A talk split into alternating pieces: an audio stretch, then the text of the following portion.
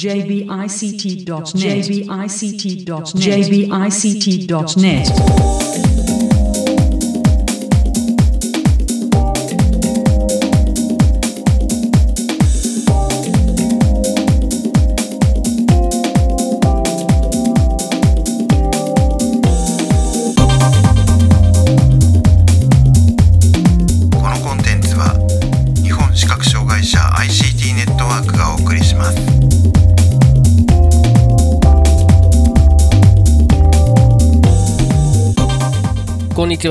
相変わらず設立準備中の日本視覚障害者 ICT ネットワークがお送りする、えー今回はサイトワールド2019特集の第1回のポッドキャストをお送りします。中根です。で、えーっと、今申し上げたように、今回はサイトワールド2019特集の第1回なんですが、その前に軽くこの日本視覚障害者 ICT ネットワークの近況ですけども、えーさっきも言いましたように、相変わらず設立準備中なんですが、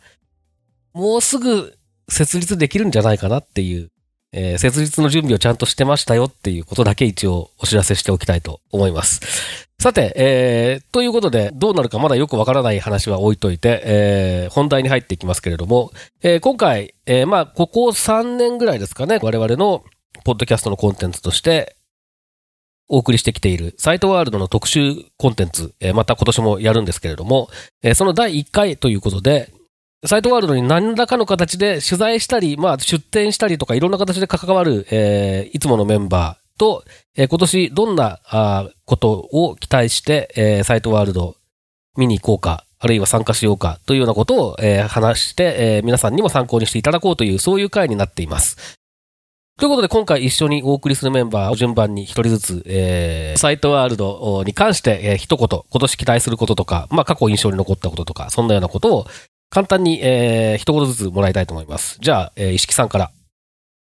はい、こんにちは、石木正秀です。えっ、と、まあ、例年同様、えー今年もですね、ロービジョン関連をメインに、えー取材に同行するということなんですが、えーちょっとここ1年ぐらいで音声とか展示の方にもどんどんこう、触手を伸ばしてますので、えー今年はそっちの方も見れたらいいなと思っています。あと、今年も、えー君の手を出展します。よろしくお願いします。はい、よろしくお願いします。では続いて、小川さんかな？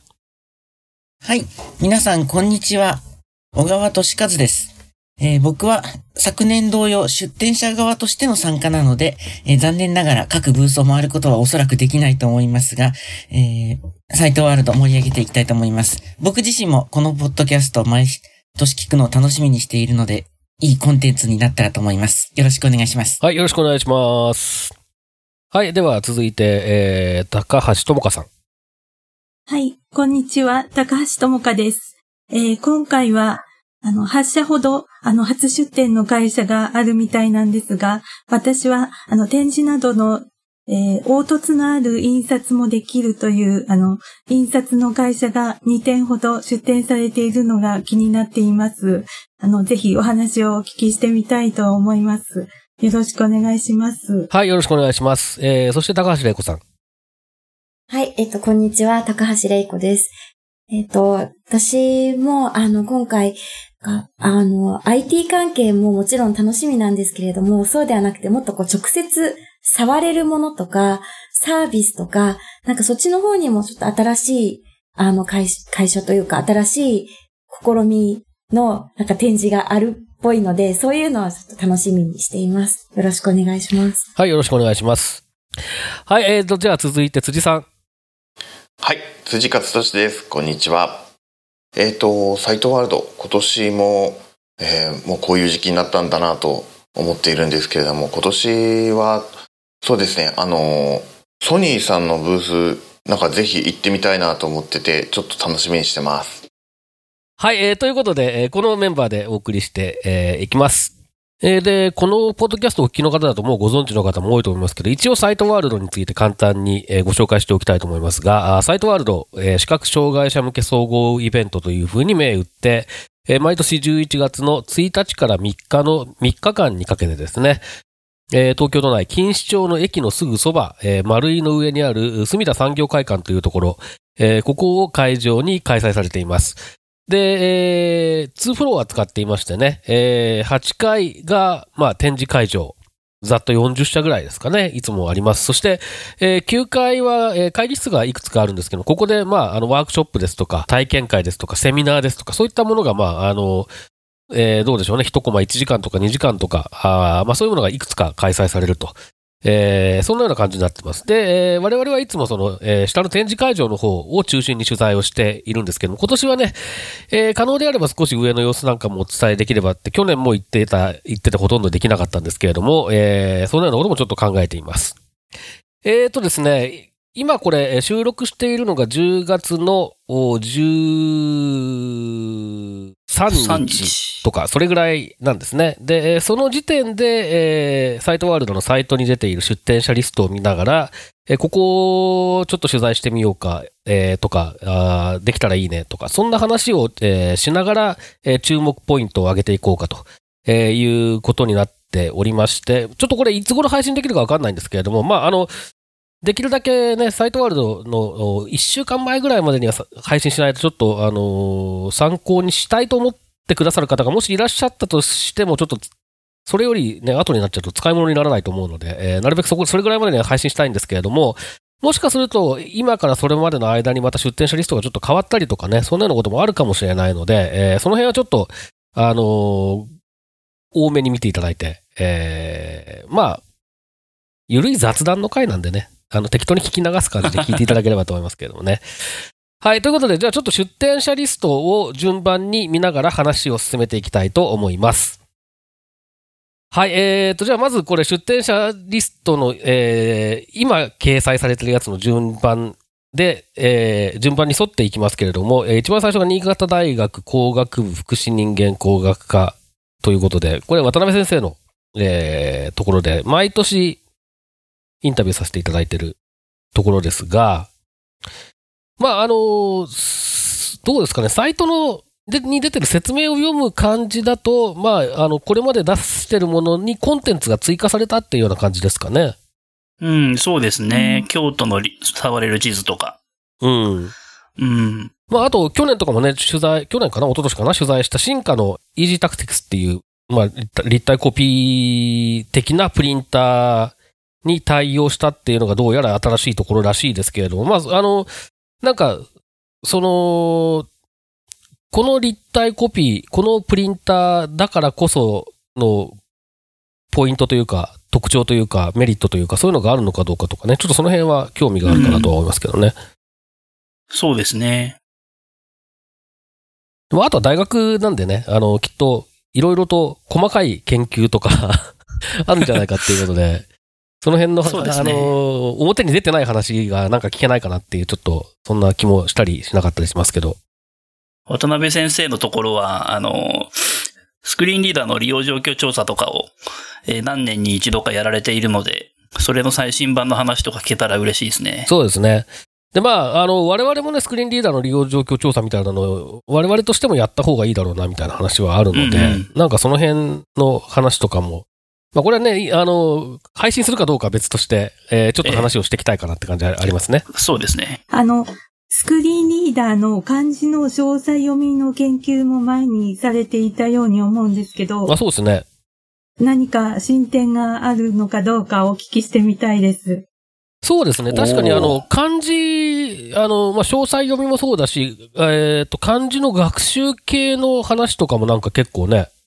あの、ほらなんか部首のさ、なんか、えー、っと、なんだっけ、部首に分解してどうこうみたいな。あ、そうですね。それとか、構成読みっていうのがあって。あ、そうそうそう、あ、そうそうそう、それか。うーん。そうですね。えっとね、多分ね、2年か3年前のインタビューで、その話は聞いた記憶がありますね。ええ、私もデータをいただいたのは覚えているんですが、ええ。そうですね。ちょっとそのあたりもね、えー、なんか新しい動きがあるかどうか聞いてみたいと思います。はい、えー、続いてはあ、地方独立行政法人東京都立産業技術研究センターということで、都産技研っていうらしいですけど、えー、こちら、ちょっと初出展じゃないかと思われるんですが、もしかしたら初、えー、出展かもしれないこの都産技研、えー、ですが、えー、これは、高橋玲子さんが結構注目してるっぽいので、何を、何が注目ポイントか。そうですね。なんかあの、スポーツを観戦を、スポーツ観戦を支援する機器ということで、展示ディスプレイでサッカー観戦を触ってしてしまおうっていうのがなんか書かれていて、あの、スポーツ観戦って私たち通常聞いてするけども、サッカーみたいにこういろんな人がいろんな動きをしているものって確かに聞くだけで本当に理解できてるかっていうのは、なんかもっともっと触ってこう補えば楽しく観戦できるんじゃないかなって気もするので、なんかどういうふうにこれを実現しようとされているのかはぜひ伺いたいなというふうに思っています。そうですね、あのー、触覚でこういう、えー、スポーツ観戦をする仕組みとかって NHK 技研とかもね、似たような研究を多分してると思うんですけど、うん、あのー、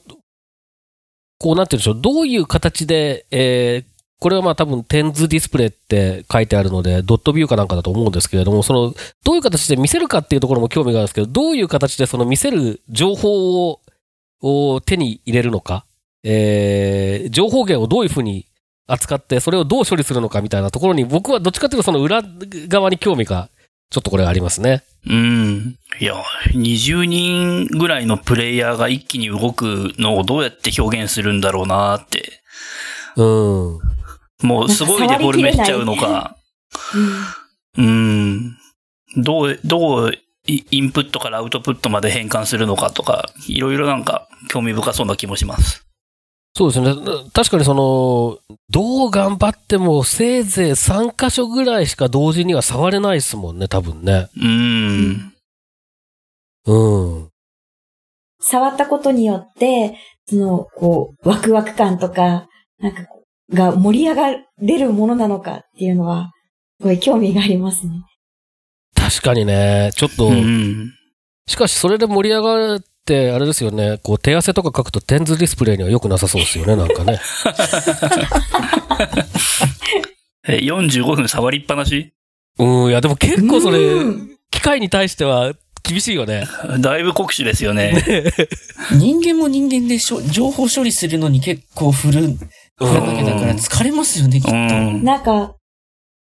ポテトチップス食べながら観戦とかできなくなっちゃいますね。それはできないですね。そうですね。ビール飲みながらちょっと厳しいよね、多分。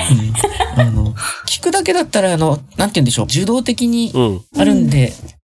興味ないところは聞き流してもいいですけど、こっちはどっちかっていうと、能動的に触って、うん、あれはこれだ、これはあれだっていうんで、自分の中で処理しなきゃいけないので、その辺の兼ね合いも結構難しそうではありますが、ただ、新しい試みとしては結構興味深いですね。うん。だ多分その、可能性っていうのかな。情報処理を、えー、っと、自分の中でどれだけやらなきゃいけないのかっていうのはポイントかもしれないですね。直感でどれだけこう理解できるのか。うん。うん。だなんかその辺の被験者を使った調査とかしてるのかどうかとかちょっと聞いてみたいですね。そうですね。あとやっぱり、サッカーフィールドの状況とかを知らないと、うん、多分いきなりこのテンズディスプレイを触っても理解できないと思うので、そのサ、サッカーフィールドがどういう風になって、どういう風にプレイヤーが配置されていてっていうこともなんか伝える手段とかがないと、これを楽しめるところまで、こう、たどり着けないんじゃないかっていう気もしていて。確かにね。そのあたりのことも、なんかこう、で考えていらっしゃるのかっていうのも知りたいですね。そうですね。はい、えー、続いて、えー、有限会社エクストラさんですが、ここはもうね、毎年行ってますけれども、あ、で、えー、っと、なんかあの、出店者リストをもし見ながら聞いてる人がいると、なん、なんでこう、歯抜けでこう行くんだろうみたいな いくつも飛んでるじゃないかっていうふうに思うかもしれないですけど、あの、基本的にはですね、あの IT 関係のものを出しているところを中心に、さらにその中から、えー、新しいものがありそうとか、ちょっと聞いてみたいことがありそうとか、そういうところを、あの、事前にちょっと、えー、このメンバーで選んだ上で、えー、あれこれ言っているという感じなので、まあ、あとね、全部やってると全然時間が足りなくなるっていう、そういったことでご了承いただいて、ご理解いただいて聞いていただければと思うんですけど、ということでエクストラさんですが、まあ、あの、言わずと知れた、えー、点訳ソフトの EXTRA、それから、えー、 JAWS、えー、 ZoomText、えー、あとなんだえー、 BrailleSense Polaris。うん。あたりですかね。えー、まあ、あと、 Blaze とかもあるのか。えー、ああ、そうですね。 DAISY のね。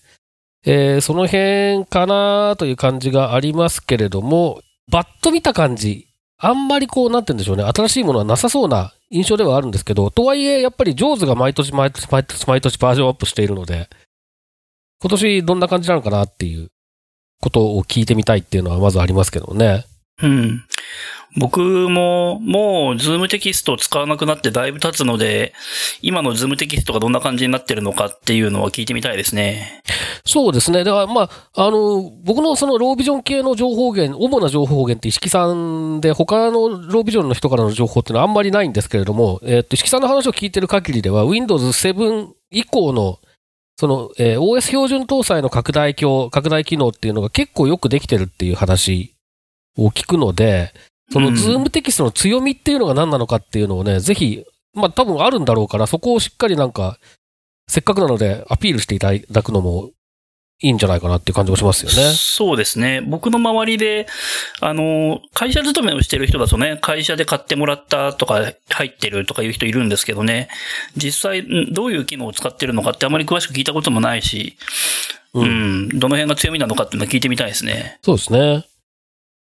まあ、あとはね、えー展示ディスプレイ関係で、えーっと、アンドロイドの載っているポラリス。えーまあ、発売されて1年ぐらい経ってますけど、その後どんな感じなのか、何か動きがあるのかとかね、その後どうなってるのかみたいな話もちょっと聞いてみたいかなっていう感じはありますね。あとはあのポラリスのアプリケーションこういろんなもの出てきてると思うんですけどポラリス向けのアプリケーションの最新情報とか聞いてみたいですね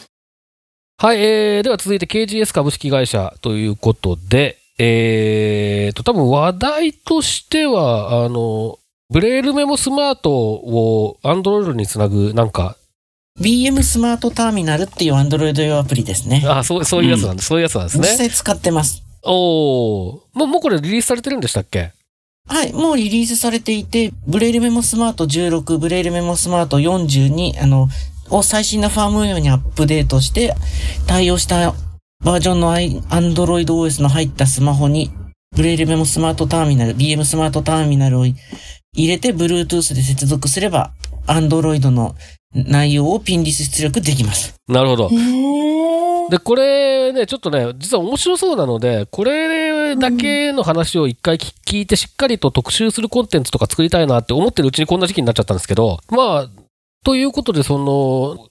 去年の、えーサイトワールドのインタビューの時に、こういうの作ってるんですよっていう話うん。で紹介いただいて、で、今年の春ぐらいかな、多分リリースされてると思うんですけど、うん。なので、実際にそのその時からど,、えー、とどういう形で具具体化されて、えーどんな機能が実現したかみたいな話を、まあ、サイトワールドの時ちょっと軽く紹介していただいて、詳しくはまた、えー特集的なものを作れればなと思ってるんですけど、まあ、それ以外にもね、えっ、と、出展者紹介のところの説明を見ると、ブレールメモスマートエアーも登場、近日発売のって書いてあるんで、このね、えっ、と、多分実際に最低限モックは触れると思うし、もしかしたら、えっ、と、発売されるものにかなり近い、えー実物が触れるかもしれないので、触った感じとか、ちょっと触らせてもらって、えっ、と、レポートしたいなっていうのと、まあ、機能的にどんな感じなのかとか、近日っていつなのかとか、そんなことをちょっといろいろ聞いてみたいですね。はい。あの、展示ラベラーも、まあ、なんかこう、企業なんかだと、KGS さんの展示ラベラーとかって結構使われてるとこ多いんじゃないかと思うんですけど、はい。なんか iOS とか Android からこう、Bluetooth でデータを送ったりとかいうことも、実はできるようになってたりとか、なんかいろいろとこう、進化してるんだなってすごい思ったので、なんかそのあたりのこともそうですね。聞いてみたいなと思います。そしてまあ今年もね、KGS さんもこれ扱ってますけど、他でもちょっと扱って、多分、あの、後で出てくるシステムギアビジョンの山口さんのところとかでも扱ってると思いますけど、オーカムがあって何かアップグレードされているらしいということなので、この辺もちょっと聞いてみたいですね。はい。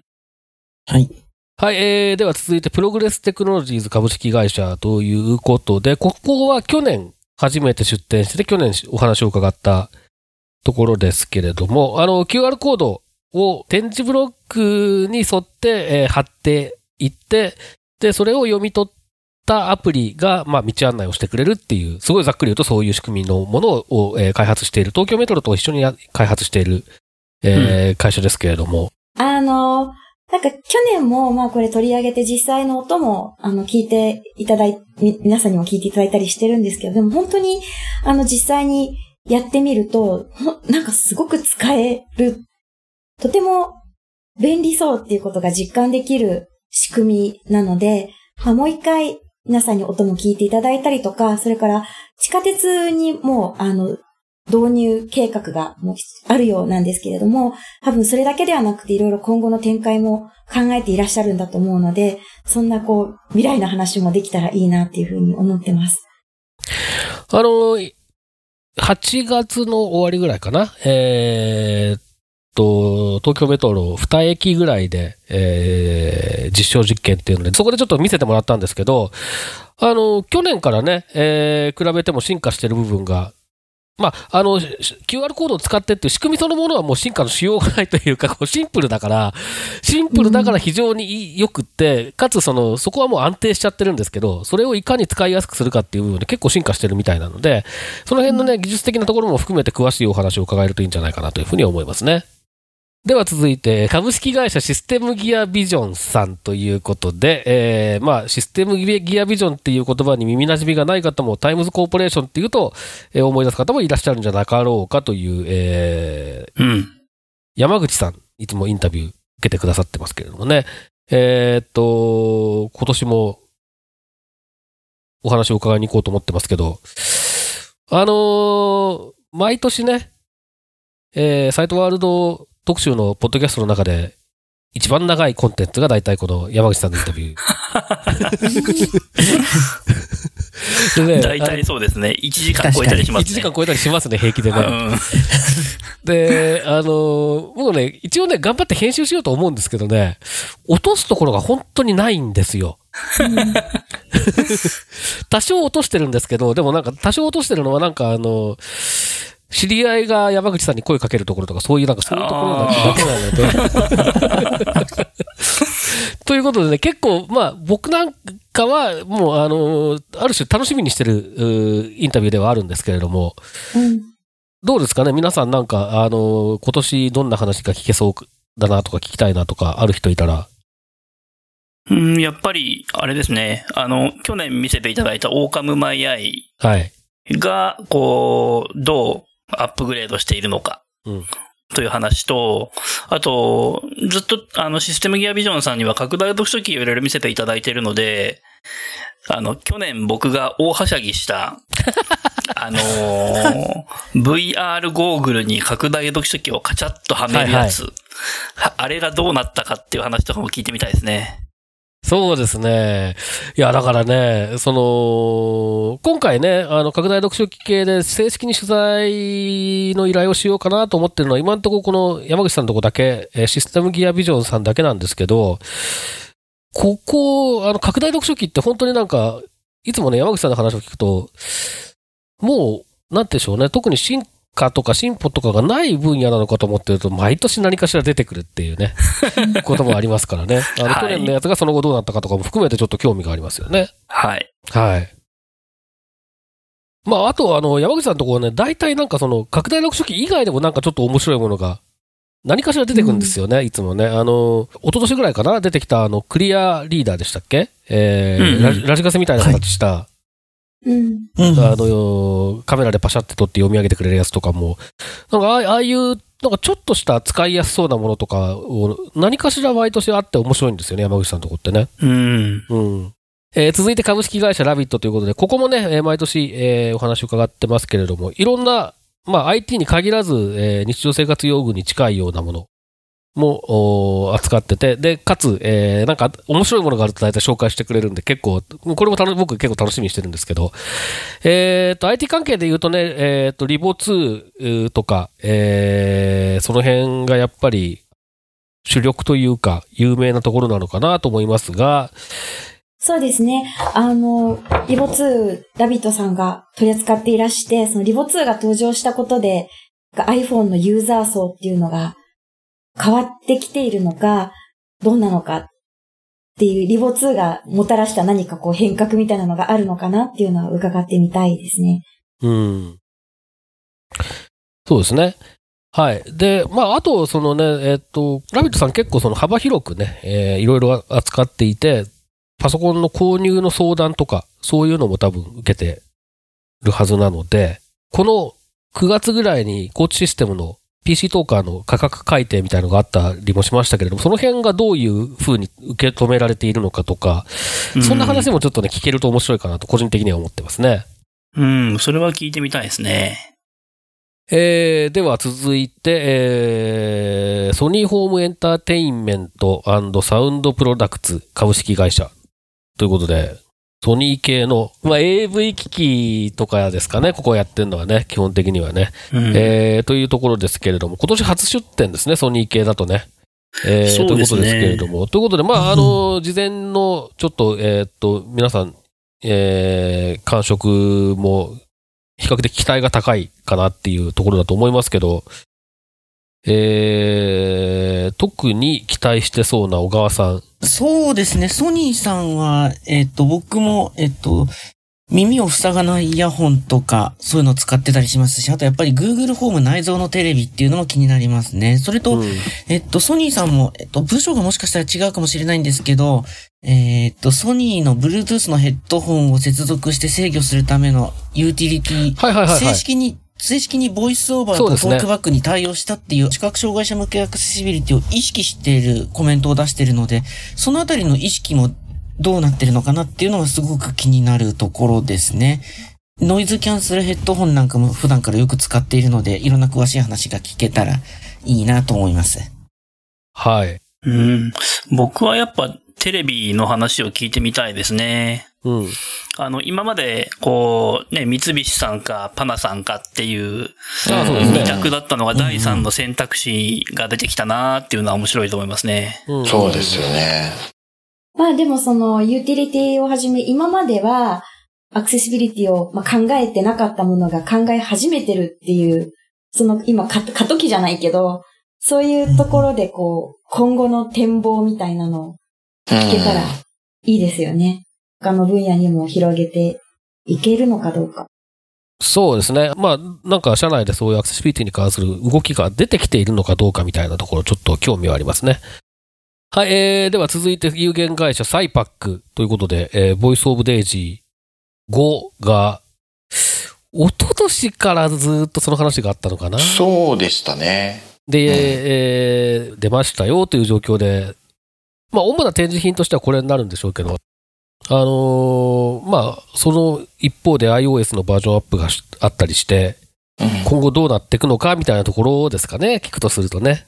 聞いてみたいですね。気になりますね。まあなんかあといろいろね、サピエが変わったりとか、そういうこともあったりしましたので、この1年ぐらいの間で。はいはいはい。えーそのあたりの苦労話とかもちょっと聞けるかもしれないですね。はい。はい。はいでは続いて株式会社アメディアですけれども、ここもね、毎年望月さんに対応してもらってますけども、ですね。はい。今年はまあなんか快速読名の新しいのが、えーっと、目玉っぽい書き方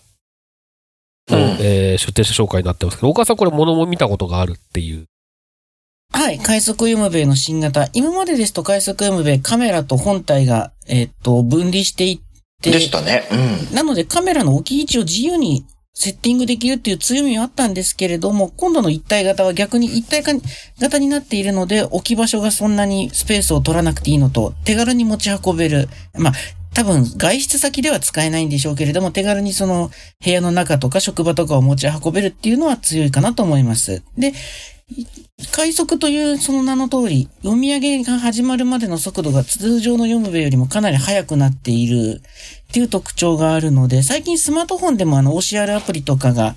結構台頭してきていますけれども、やっぱり快速読むべですと、そのリモコン操作で簡単に使えるっていうのと、比較的なそのクリアな日本語音声で読んでくれるっていう強みがあるので、このあたりのことを詳しく聞いてみたいなと思います。はい。まあ、あとね、えーっと、こちらも、アメリアさんもいつもな何かしら、あの、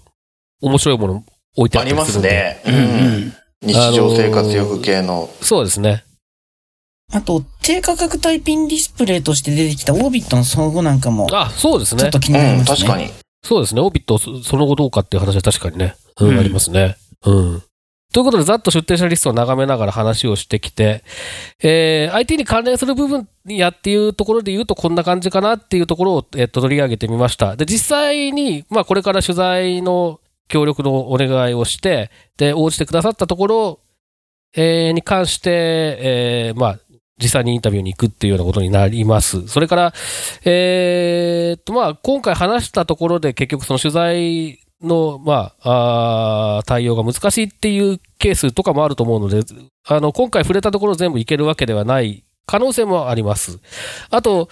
えーこれから先、やっぱりここも行こうかなっていうようなことで、今回触れなかったところに行くことも、えー十分にあり得るので、まあ、本当に最初にも申し上げたように、えー参考程度に聞いていただければなと思うんですけれども、ということで、ここまで一応ね、IT 関係を中心にま取り上げてきたんですけど、その以外のところでもちょっと興味があるよねっていう、えーことで、えーまあ、当日、実際にインタビューをする形になるのか、えーとちょっと話を聞いて、後でまとめて話をする、えーと我々で話をする形になるのかという、どういった構成のコンテンツをお送りできるかはまだ決まってないんですけれども、あの、いくつか、えー IT 関係以外でも取り上げてみようかなっていうような話になっているところがありますので、これについてちょっと最後紹介しようと思います。で、えーと具体的に言うと、えーと展示印刷関係、えーというふうにくくってしまっていいんでしょうか。えー、3社ですね。えーっと、白山印刷株式会社、それから株式会社マクロス、それからオーブ印刷株式会社と、この3社が、えーまあ、展示印刷系と、まあ、まあ、大雑把にくくってしまってますけど、あって、それぞれちょっと面白そうだねっていう話を、他の出展者の情報とかを見ながら、えーちょっと喋ってたんですけれども、これそうですね。じゃあ、それぞれちょっと注目してるところとかを、そうですね。まあ、あの、どこの会社もかもしれないんですけれども、あの、展示っていうのが今、なんか展示が読める人が少ないとかいろいろ言われている中で、いろいろな素材にいろいろな方式で展示の印刷ができるっていうことを、まあ、この3つの会社が、なんか、出展してくださるっていうのはすごい嬉しいなと思っていて、家電製品でも日常的にあるちょっとしたパッケージとかいろんなものにこれから展示がついていくためにこういう会社さんに頑張っていただきたいなとすごい思っているので、まあ、あの、今の動向とか今後の展開のなんか、ビジョンとかをすごい知りたいな、伺いたいなと思っています。やはり、えー今、えっと、10月から増税がなりましたり、あとは、えっと、来年、オリンピック・パラリンピックが東京で開かれるので、その関連の、あの、展示と、普通の字と一緒に印刷するニーズが増えているのかなと思うんですけど、その辺のこともお聞きしてみたいです。えーそれから、あの、どういうふうな、あの、印刷技術で、えっ、と、方法で印刷されているのかも、あの、公開できる範囲で お聞きしてみたいなと思います。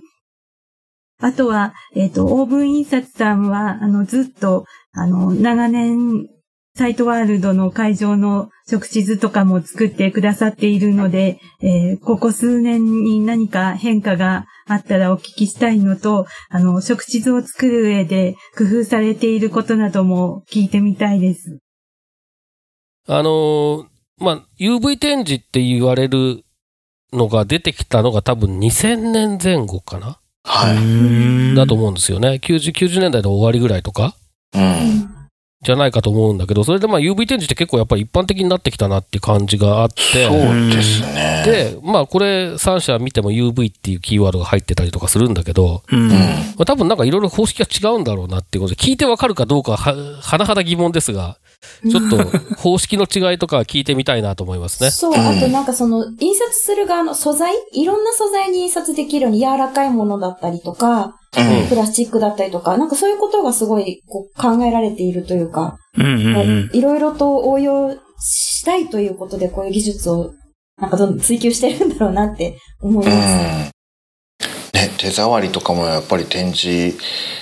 ね、あの印刷方式によって違うだろうし、いろいろ興味深いですよね。うんそう。で、多分その、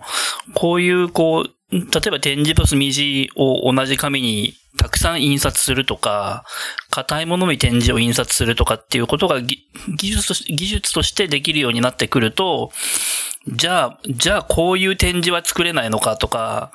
こういう食図は作れないのかみたいな、その展示とか食図そのものの概念というか、価値観とか、そういうものも多分新しくなってくるんだと思うんですよね。多言語対応どうするのかとか。うんうん。なんかそういうこう、技術が発展してきたからこそ展示とか食図っていうもの自体が変わっていくんじゃないかっていう話とかもできると面白いかなと思います。うん。まあ、あの、昔に比べて制約がなくなってきてる部分とかあるでしょうからね。うんその展示を作るっていう意味でね。うん。あの、パッケージで袋とか箱に展示を入れることはもちろん今までももうエンボスとかでできてたんだけれども、そうするとその中、中身を保持する、なんかパワーっていうかがちょっと落ちちゃうみたいなのとか、強度はいがはいはい。なんか、とかいろいろあって、でも、UV 展示だと上に被せるだけだから、そういう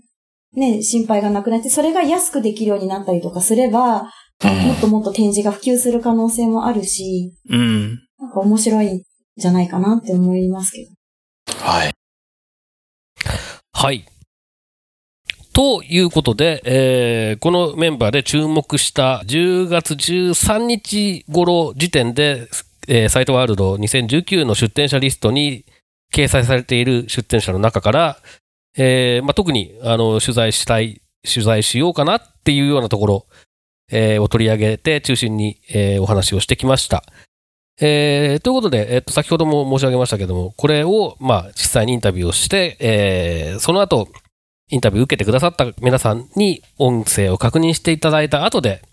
えー配信するということになりますので、実際の配信はおそらく11月の半ばぐらいかな？もうちょっと後かな、ぐらいから始めて、えー全部で何社できるか分かんないですけど、今、あの、ざっと数えて10社から15社ぐらいの間、あの、出店者の方に、まあ、コンタクトを取ろうかなっていうような状況になっていますので、まあ、まあ、それぐらいかなっていう、10社ぐらいはあるんじゃないかなっていうような状況になるんじゃないかと思いますけれども、えーそれを順次配信していきますので、どうぞお楽しみに、えーなさってください。はい、えーということで、えー今回お送りしたのは私、中根正文と、辻勝利と、高橋玲子と、高橋智香と、小川俊和と、石木正秀でした。はい。ということで、えーサイトワールド、いらっしゃる方はサイトワールドの会場で、えーお会いしましょう。えーそうでない方は、あその後のポッドキャスト、ぜひお聞きください。では、また次回、次回いつ？知らない。えーっと。はい。それではまたあお聞きください。ありがとうございました。